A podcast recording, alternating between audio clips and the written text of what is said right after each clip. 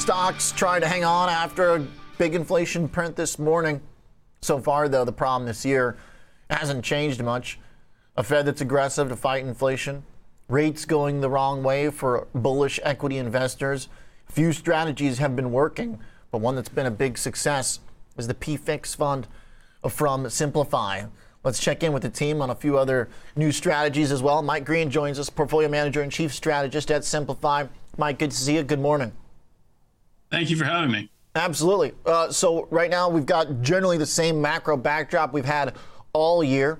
Uh, we've talked with uh, your team quite a bit about some of your inflation hedge strategies that have been uh, powerful outperformers on the year. PFIX, one of them, as I mentioned, we spent a lot of time talking about. You've also this summer launched a macro theme. So, how do these strategies fit in? How do they work together? A more pure inflation hedge versus a kind of traditional uh, macro approach? Well, so I think that's actually an important distinction. Um, first, PFIX, which has, as you point out, done extraordinarily well this year, was a very simple bet on higher interest rates. It took advantage of the changes that we have in the regulatory framework that underpins Simplify's launch, the inclusion of, of complex or what are called OTC derivatives in ETFs, products that have traditionally not been available. In this case, we are buying effectively a call option not on bonds or a put option on bonds, but on the actual level of interest rates themselves. So, with the Fed aggressively hiking rates on a year to date basis, this product has performed exactly as we had hoped it would. Um, and it's been able to provide a tremendous amount of protection for investors because one of the things we were very concerned about was the risk that equities were exposed to a significant bond sell off. We got it, and we sure did. PFIX uh, winning as a result, of course.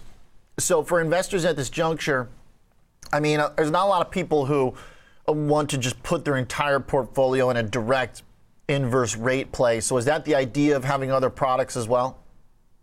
Well, so we have a wide we have, we have a wide lineup where PFIX in particular, I would emphasize exactly as you're saying. This is designed to hedge a portfolio, not actually to be a critical or key part of a portfolio, right? You should never ha- uh, it, certainly people will use it that way, and and in some ways I consider that unfortunate. But the right use for that product is in combination with a portfolio of equities and bonds.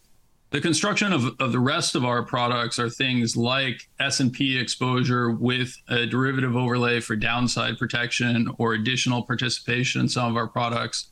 We have products that do that with small caps, emerging markets, We've got a phenomenal lineup of new fixed income products, some of which embed the PFIX type trade inside it. Um, our overall objective is to take the traditional return profiles that our investors are used to and modify them to either provide additional protection and do so in a very tax efficient way, um, or to give them the opportunity to enhance an expression that, that they may feel strongly about. You mentioned the macro portfolio FIG you know, this is an indication of how much markets have changed. When we launched that product, we originally largely excluded bonds um, from a product that's designed to mimic something like a 60 40 portfolio because we viewed bonds as so relatively unattractive. The world looks totally different today, right? Six months after launch, we're facing a situation where bonds have sold off radically. And one of our biggest fears at this point is, is that investors grab that 4% real, you know, 4% nominal yield, 2% real yield, and say that's enough for us, right? And and walk away from equities or traditional allocation strategies. It's it's one of the biggest concerns that we have, particularly within the institutional space, is that we increasingly see the risk that people change their allocations to overweight bonds. Okay. Now, uh, let's uh, talk about uh, the details here and kind of what's going to cause this um, uh, fund to go up or go down uh, for FIG specifically, FIG. Well, FIG, FIG has two or three components in it that are going to be absolutely critical. So, one, I'd mentioned the underweight in bonds. We've now actually begun to switch that to an overweight in bonds in the product we own our an, another simplify etf and i just want to emphasize mm. that one of the benefits of a product like fig is that it's able to be an etf of etfs because we're using the simplify family of funds we just pass through um, any of those costs. So we're not adding the additional layer of fees associated with it. Sure The um, the the key exposures that this product has at this point are to a combination of credit hedged bonds. So we're looking for deterioration in the economy. We anticipate that we'll see in continued weakness in particularly levered equities that are exposed to the dramatic increase in interest rates. As you've heard many of your guests, I'm sure, say, there are long and variable lags in terms of how that flows through to the the balance sheet and the income statement we think we're going to see continued increases in distress amongst both households that are overexposed to interest rates and to companies that are overexposed to interest rates. So we've got a, a bet there. We have a fairly significant position in our managed future strategy, which is the ticker is CTA. This has been another one of our home run hits.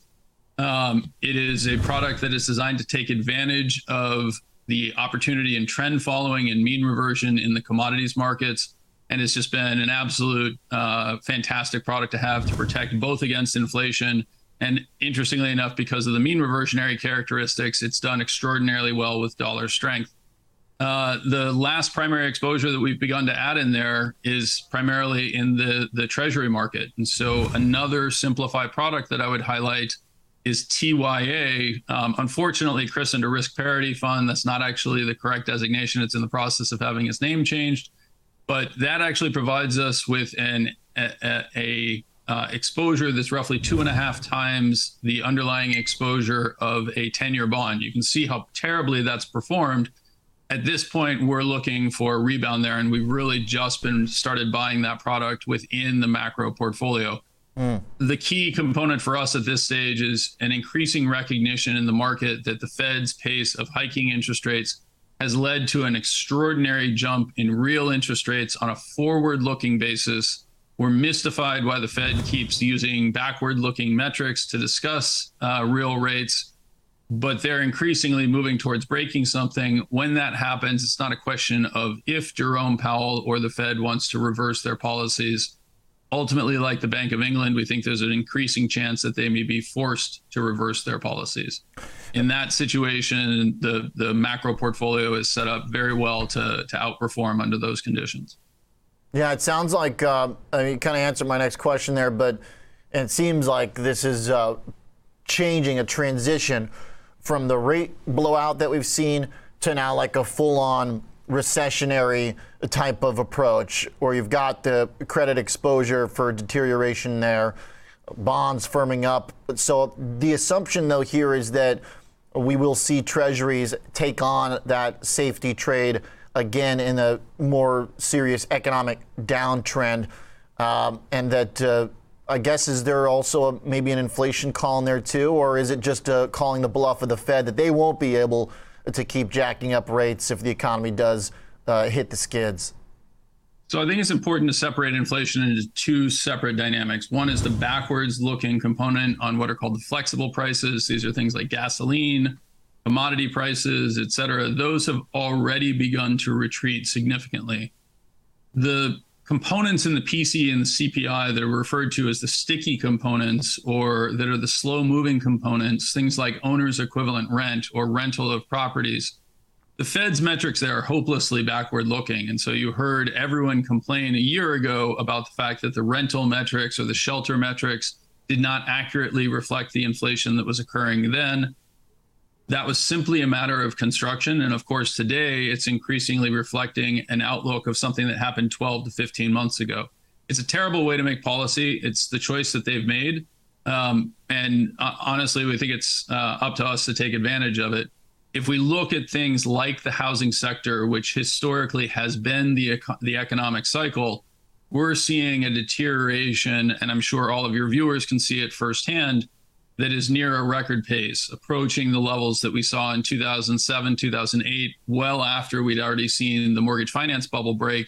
We're hearing of home builders that are beginning to abandon permits that are beginning to shut down on homes that are already in construction, basically wrapping them up and saying, we're not even going to try to put them on the market.